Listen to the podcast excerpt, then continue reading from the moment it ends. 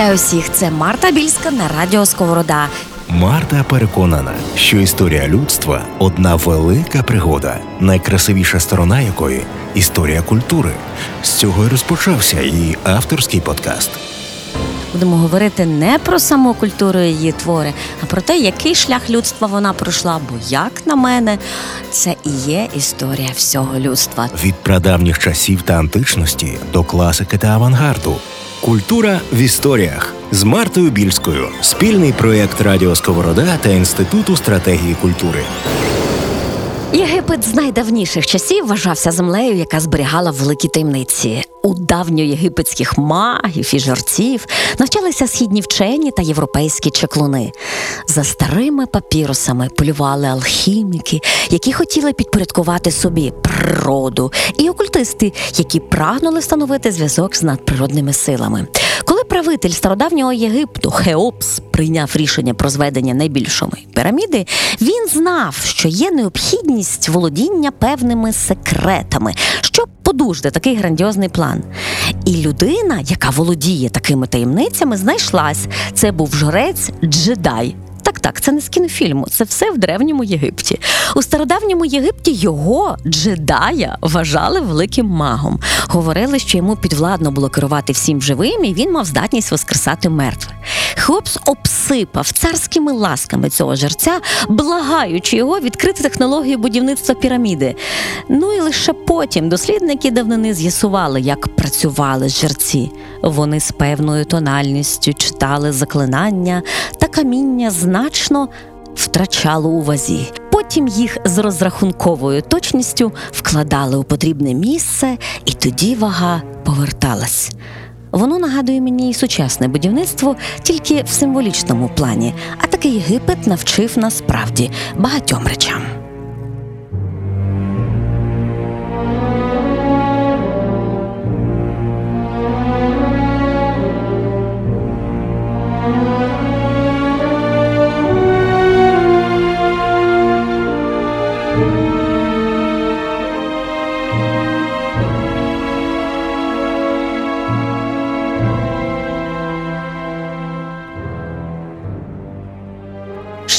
Геродот писав, що єгиптяни найдосвідченіші медики і найздоровіший народ в усій ойкумені.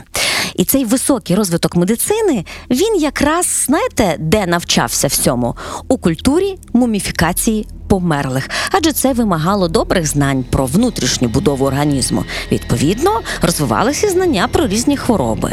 І тому Єгиптяни не розглядали людське тіло як складний механізм. Вони прагнули впливати глибше. Вони лікували, застосовуючи одночасно ліки та заклинання. Тому закликали богів, злих богів, добрих богів, привидів.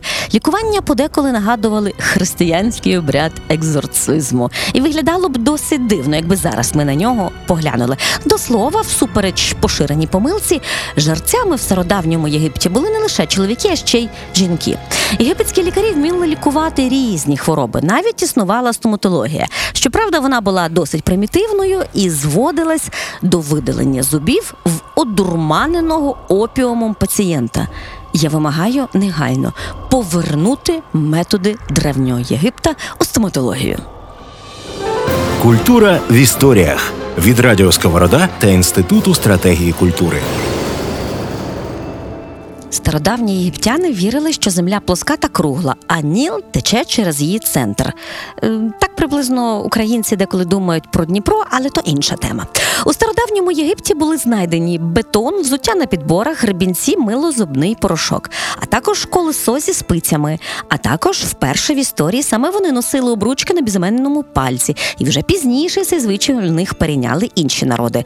До речі, родовід єгиптяни також вели по материнській лінії. Але якщо загалом оглянути всі зарашні експонати, то таке враження, що єгиптяни були нестерпно пихаті і самозакохані, адже більшість представленого це модні аксесуари і косметична продукція. З одного боку є ризик, що ми проєктуємо свої нарцисичні цінності на іншу культуру. Але з другого боку, сьогодні вчені кажуть: а може, власники цієї краси з інших причин, крім простого бажання бути привабливими, це все використовували. Наприклад, токсичний свинцевий мінерал в основі сурми, якою малювали очі, ви всі бачили це на єгипетських картинках, мав антибактеріальні характеристики. І це ще й відбувало сліпуче сонячне світло у Єгипті. Інакше кажучи, існували прості практичні причини, чому давні єгиптяни фарбували очі. Перуки стримували поширення вошей, ювелірні вироби мали потужний символічний та релігійний зміст. І я думаю, суть була зовсім не в красі, а в практичності. Хоча мені все ж таки більше подобається, що суть була в красі. Культура в історіях. Рекомендовано для дітей та спільного сімейного прослуховування.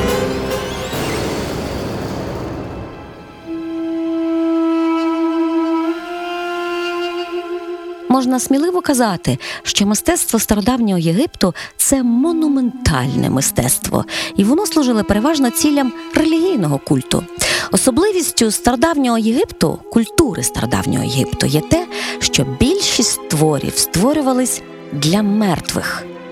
До слова, від єгиптян європейці отримали назви 12 зодіакальних сузірів, сонячний календар, основа так званого юліанського календаря, навчились визначати площу кола, об'єм зрізаної піраміди, площу поверхні півкулі, взяли немало рецептів лікувальних засобів, дізналися про цілющі властивості рослин і мінералів і особливості людського організму.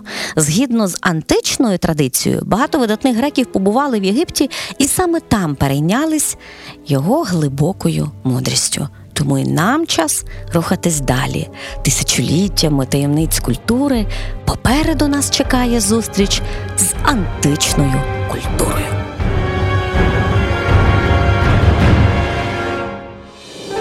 Культура в історіях від Радіо Сковорода та Інституту стратегії культури.